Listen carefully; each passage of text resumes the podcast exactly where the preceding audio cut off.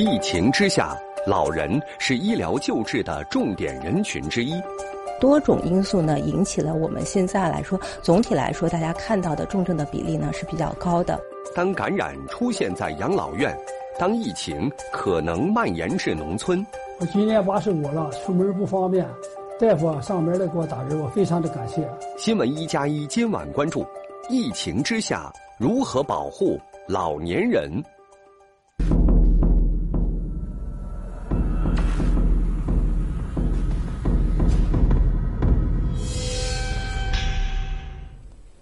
您好，观众朋友，欢迎收看正在直播的新闻一加一。在疫情之下呢，老年人，特别是高龄老年人，尤其是农村的高龄老年人，是应该关注的重点。它是小到一个家庭，大到整个国家的重中之重。今天呢，为此我们专门要连线的是复旦大学附属中山医院重症医学科的主任钟鸣，要特别的多说两句。钟主任在过去这三年呢，辗转武汉、河南、吉林等多地来进行救治重症患者，而且他是国务院联防联控机制临床救治专家组的成员，在这期间多次带领团队投入到新冠疫情老年重症群体的救治中。好，接下来马上连线钟主任。钟主任您好，现在以您这段时间内在一线直接的感受，老年的重症率相比较之下是什么样的情况？让您最担心的这个其中的人员会是哪部分？好，严松您好，呃，目前我们老年重症率其实总体来讲还是比较低的，就我们在上海观察到的，和我们上海县整体的感染的基数和我们在医疗机构中遇到的重症的比例来看，这个比例还是低的。但是我们真正关注的是那些呃脆弱群体，这些脆弱群体包括高龄或者超高龄，伴有严重基础病，而这种严重基础病往往是那些影响到了我们免疫力的这些这些人群。这些人群是我们所谓的真正的脆弱人群，也是我们要高度关注的人群。嗯。呃，也许对于很多人来说，首先想到的是能不让家里的老年人感染才最好。但是在目前这种情况下，您觉得他能做到吗？该怎么做？对于老年人，尤其是这些伴有严重基础疾病的老年人，其实我们还是要尽量做到不要感染，或者是延迟感染。所以做到这一点，可能跟我们之前倡导的这些保持社交距离啊、出门戴口罩啊、勤洗手啊、室内通风啊，如果家家庭同住人或老人的照顾者他本身感染了，可能生活起居上要相对独立开来，尽量为我们这些老人创造一个相对的呃物理屏障，让他们尽量不要去感染。嗯，在现实中，由于住房条件等等等等很多因素，其实想不让家里的老年人感染呢，也是有一定难度的。但是如何把重点放在防重症、防死亡这一点，家人能做什么？如何更敏感地观察家里老年人的状况？呃，其实我们都说了，前面说到，其实对于老年人来讲的话，重症率还是低的。那即使是对于老年人，他如果是轻型的病人，他其实是可以居家去监测观察。但是对于这些重点关注的人群，尤其是老年人群，就是我们要做一个详细的自我监测。所以这些老人，包括老人的家人和照顾者，他需要更细微的去观察老人的变化。那我们知道新冠肺炎它主要是肺炎，它影响到呼吸系统，它一旦有重症化的倾向的话，它首先会影响到我们的呼吸功能。那我们从外观上看，老人会有胸闷气促的表现，呼吸频率会快，同时老人可能当他的呼吸功能或他变重的后，他的神志会有改变，我们会觉得老人他神志萎靡甚至淡漠。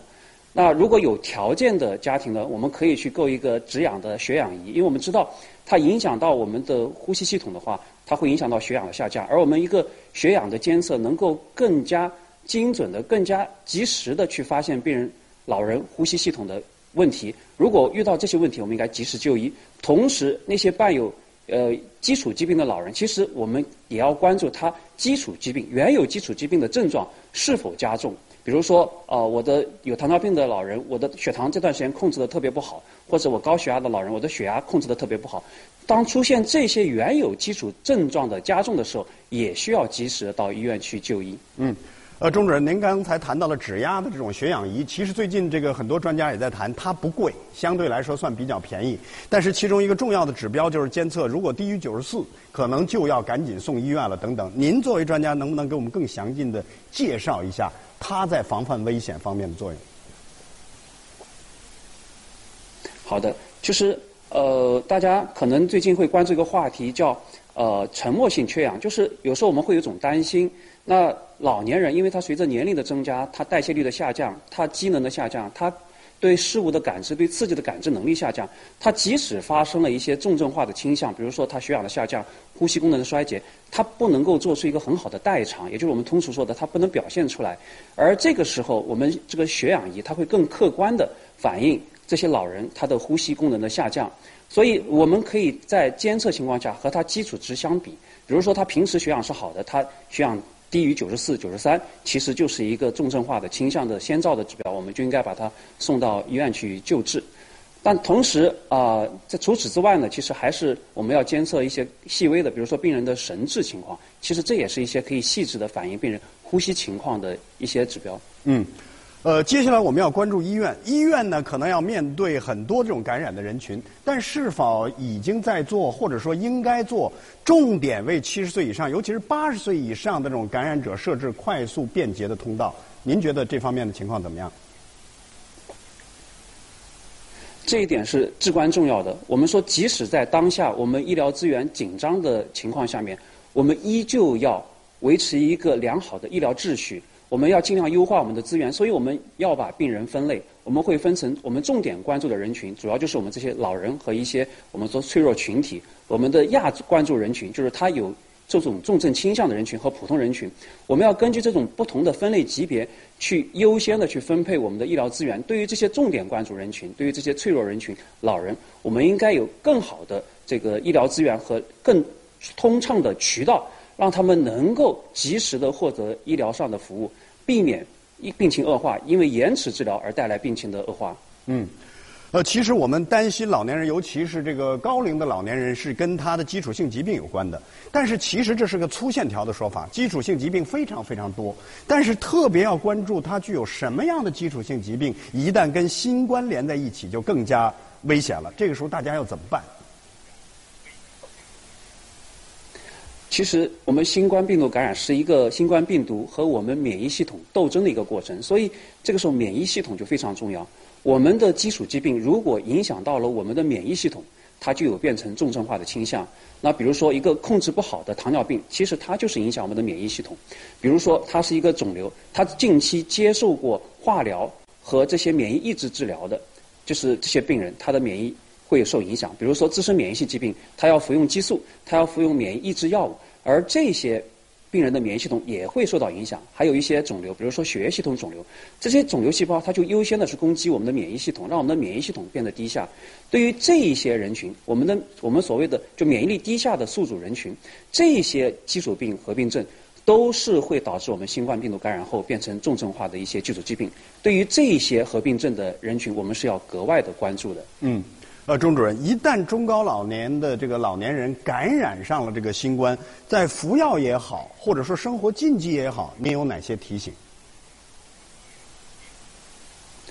呃，其实这里有有有两层意思，就是我们前面说到了，其实即使对于老年人，尤其是中高老年人，大多数老年人其实他感染了之后，他依旧是一个清醒。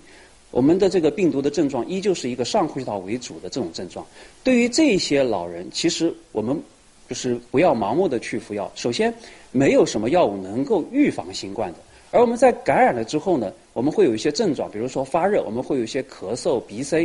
但我们要，如果你这些症状严重，我们可以吃一些对症处理的药物，比如说降退热的药啊，或解这就是肌肉酸痛、镇痛的药物。但这些药物都要合理的使用，因为目前大多数的解热镇痛药其实它都有它的呃一些不良反应，比如肝毒性啊等等，尤其是叠加使用的话，会让毒性增加。所以其实我们并不推荐啊、呃，一发热就马上吃，退热不好了之后又马上接着吃。我们要在说明书的指导下，同时在这种老年年龄的情况下面去合理的用药，在合理剂量范围去用药。因为我们知道这些药物其实都是对症处理的，它本身并不直接治疗新冠。嗯、那另一方面，一旦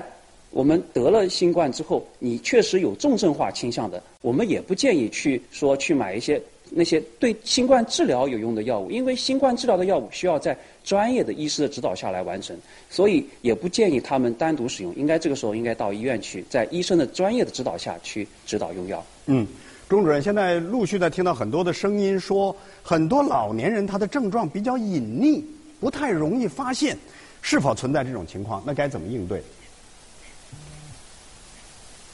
对，呃，这就像我们前面说的一样，我们老年人随着年龄的增加，其实我们的身体的机能在快速的下降，我们代谢率降低，我们可能就是发热发不起来，我们对刺激的反应没有那么强烈，所以即使可能病情在朝重症方向发展，但是病人因为老年人他不能有一个就是旺盛的或敏感的反应，让我们感觉到好像老人似乎没有问题，所以这样就是可能会导致我们对病人老人这个重症化这个判断的一个延误。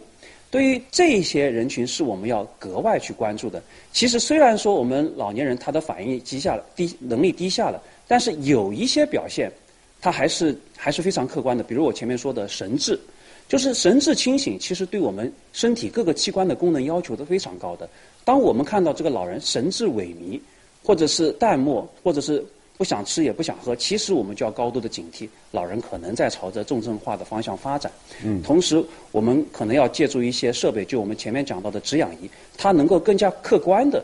帮助我们去判断啊呼吸系统是不是已经有问题了，包括我们可以做一些呃血压的监测啊，血压是不是波动剧烈了，这也能够提供一些客观的数据来帮助我们判断啊这些老人是不是有重症化的倾向。总而言之，我们要更加细致的观察和借助一些简要的、大家容易掌握的设备，来共同帮助我们来严密的监测这些老人的健康。嗯，还有一个问题就涉及到啊，很多老人，尤其可能中高龄的这个老人，呃，有氧转阴了，大家就松了一口气。但是转阴之后还有什么需要注意的？呃，其实，在感染一次新冠后，即使转阴了之后，其实并不意味着我们的任务结束、战斗结束了。我们知道这个。在新冠感染的过程中，我们会发热，我们会有咳嗽。其实这是一次机体通过免疫系统和病毒斗争的过程。其实在这个过程中，我们消耗了大量的能量，我们的免疫系统，我们的免疫系统细胞大量的死亡，我们分解了很多我们身体的成分。所以经过这一场和病毒的斗争之后，其实我们身体欠了很多债，我们的免疫力是相对是低下的，我们的营养状况也是比之前要差的。所以即使在转阴了之后的康复期，我们的机体依旧进入了一个相对的脆弱期，在这个脆弱期里面，其实我们再继发感染的风险会大，我们出现其他并发症的风险也会大。所以，即使在转阴了之后的康复期，我们依旧要做好我们做呃规律的作息，要保护好我们的免疫系统，让我们的免疫系统能够得到一个修复。同时，我们要积极的进行营养，要让我们丢失的这种营养、欠下的营养的债能够补充回来。所以，即使在康复期，我们依旧不能掉以轻心，我们还是要有一个作息的规律、规律的作息和一个良好的营养的饮食。好，谢谢钟主任。一会儿还会有很多问题，请您帮着我们继续解答。接下来，我们重点要关注的是农村的老年人。这个左主干这堵了，完全大血栓啊！嗯嗯嗯、这种情况，这块也有栓塞，看没看到？嗯，嗯这也有栓塞。嗯，但血还是通着的。这是最近发生在哈尔滨医科大学附属第一医院内的一幕。一位七十三岁感染新冠合并心肌梗塞的患者，通过极危重症绿色通道，历经四个小时的时间被成功抢救。新形势下，当疫情防控的工作重心从防控感染转向医疗救治，优化就诊流程，扩容病床数量，更多医院正在筑牢生命保障的底线。而如何保护好老年人，在医疗资源相对薄弱的农村，也同样聚焦着社会的关切。我今年八十五了，出门不方便，大夫上门来给我打针，我非常的感谢。应接尽接，加快提升农村地区八十岁及以上人群接种率。在各地农村，医护小分队包村入户，为失能和半失能的老人提供上门接种服务。我真看那就被毁灭，这大不合着青菜，不合着青菜嘛，好像。摸清村组内包括老年人在内合并基础性疾病人员的健康情况，加快提升农村地区六十五岁以上老年人家庭医生签约服务覆盖面。十二月十五号公布的农村地区防控和健康服务工作方案中，围绕一系列的工作提出了具体要求。村里所有的六十五岁以上老人纳入了健康管理，进行了健康档案登记，包括他们的基础病史、用药禁忌之类的。每周我们都会抽出时间去老人家里进行随访，及时掌握老人的健康状况，药品是否短缺。 湖州绿康老年康复护理院是浙江省湖州市一所以护理为主、养老为辅的机构。目前这里入住的老人有两百五十多人，年龄最大的一百零三岁，最小七十六岁，平均年龄八十四岁。老人们大都患有多种基础性疾病，经过前期评估，有一半的老人不符合疫苗接种条件。为了避免出现聚集性疫情， 一周前，这里开始采取分区管理模式。目前也有一个，一个是当初的时候，他的家属进来的时候带进来的，那么我们及时的进行了隔离。那么一个星期之后呢，现在已经转阴了。新病人如果入院，我们是先在隔离房间，隔离房间是做核酸，连续做三天，三天核酸阴性才转到普通病房。如果说是阳性的，我们放在阳性病房。这样的新病人，这里的老人如果是发烧了，也是及时的把他转到一个隔离区，当天报告单出来是阴性的，就还是转回到普通 同病房，如果说是阳性的，那么我们转到专门的一个阳性管理病房去。好，接下来我们继续连线复旦大学附属中山医院重症医学科主任钟鸣。呃，钟主任，呃，说到养老院里头的老人的时候，虽然现在很多养老院采用了闭环管理，但是也有很多老人他是失能失智的，自我表达、感知能力比较弱。您怎么看待养老院老人的这种保护？ 养老院的养老机构的老人是一个特别脆弱的群体，他们有一些特征。这些老人一往往他失能失智，所以他的身体机能可能不如一般的老人。第二个呢，养老院的机构它可能它的这个结构的原因，它的可能生活的密度比较高，所以这个人群是特别需要保护的。所以一方面，我们对于这些人群的保护，我们要建立它的屏障。这个屏障有两层，一层是免疫屏障。对于这些养老机构的老人，如果在情况允许， 啊，就是基础疾病稳定的情况下，依旧要注射疫苗，帮助他们建立一个免疫屏障。第二个呢，要帮助他们建立一个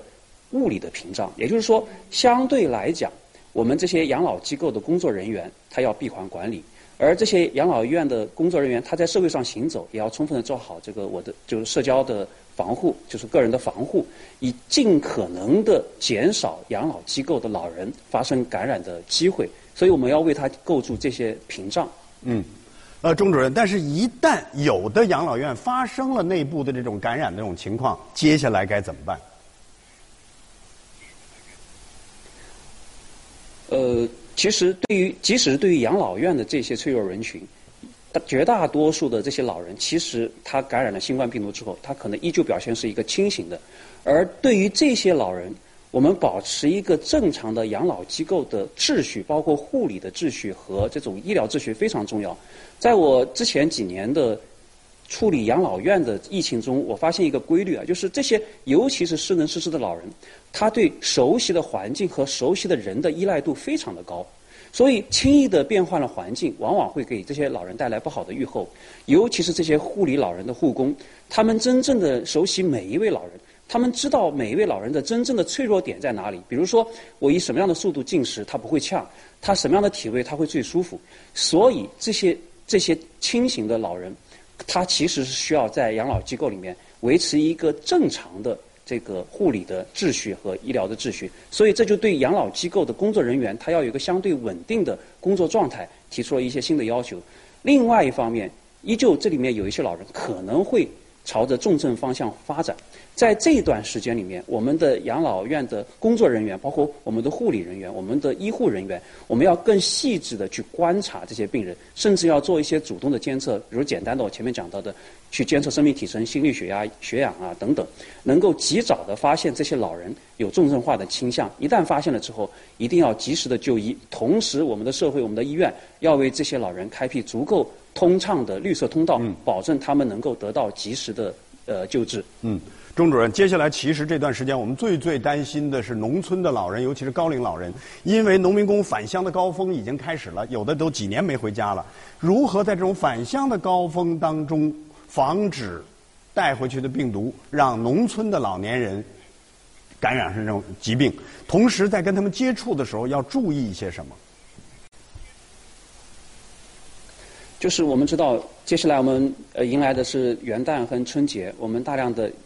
就是亲人要回到故乡去。这个时候，我们返乡的我们的这些这些我们的老百姓们，其实我们要做一个自我监测。如果在你返乡途中或之间你有症状了，或者你有就发热啊、有咳嗽的症状了，其实这个时候在你回到家了之后呢，你还是要在近期，比如在呃七天之内呢，还是要相对的去和你的家里的老人相对隔离的独立开，而不要去过早的去去生活在一起。等到你七天之后呢，其实啊、呃、传染性不那么强烈的时候，基本上没有什么传染性的时候，然后再去和老人一起去生活在一起，去完成一些家庭的聚会。同时，我们的老人也也要注意，就是在面临返乡的时候，我们也要注意到，就是对于刚返乡的人员，如果你对他的情况不了解的时候，还是要更好的做好个人的防护，包括前面讲的，呃，在室外口罩啊、室内通风啊等等等等，这些这些都要做到。在面对有的时候可能很难避免的这种对农村老人的感染的情况下，退烧药的迅速到达，包括抗原检测的这种迅速到达，在您看来是不是非常重要的关键所在？我们的三甲、二甲医院能为这些老人做一些什么？呃，这些退烧药、这些设备到达这些医院、到达乡村，其实是非常重要的。但我个人认为，更重要的是我们要建立一个完善的三级诊疗体系。也就是说，我们就是我们的基层医疗，就是我们的乡村家庭医生，就是我们说的过去说的村医。他要在他的辖区里面跟辖区里的每一位老人、脆弱脆弱的老人建立一个主动的联系。在这段时间里面，他负责一个去主动关心、筛查这些老人。当这些老人有发热、有一些症状的时候，他要去鉴别这些老人这些发热是一个轻型还是他已经有重症的倾向，而他们负责的是最前端的这样一个筛查。而接下来二级医疗机构，比如乡镇或县级的医院，他负责的是和这些乡村家庭医生形成一个网状的联系，那些筛查出来可能有重症倾向的人需要到他们那里去救治，而这些县级的医院、二级医疗机构又要和三级医疗机构形成一个紧密的联系。对于那些复杂的疑难的危重症，我们要及时的转到更高一级的医疗机构去这个进行更进一步的救治。所以这个完善的这样一个体系，覆盖整个农村的这样一个网格化的体系，三级诊疗体系，是真正能够保证到我们能够去筛查到真正有风险的这些老年脆弱人群，让他能够的及时的去往上转诊就医。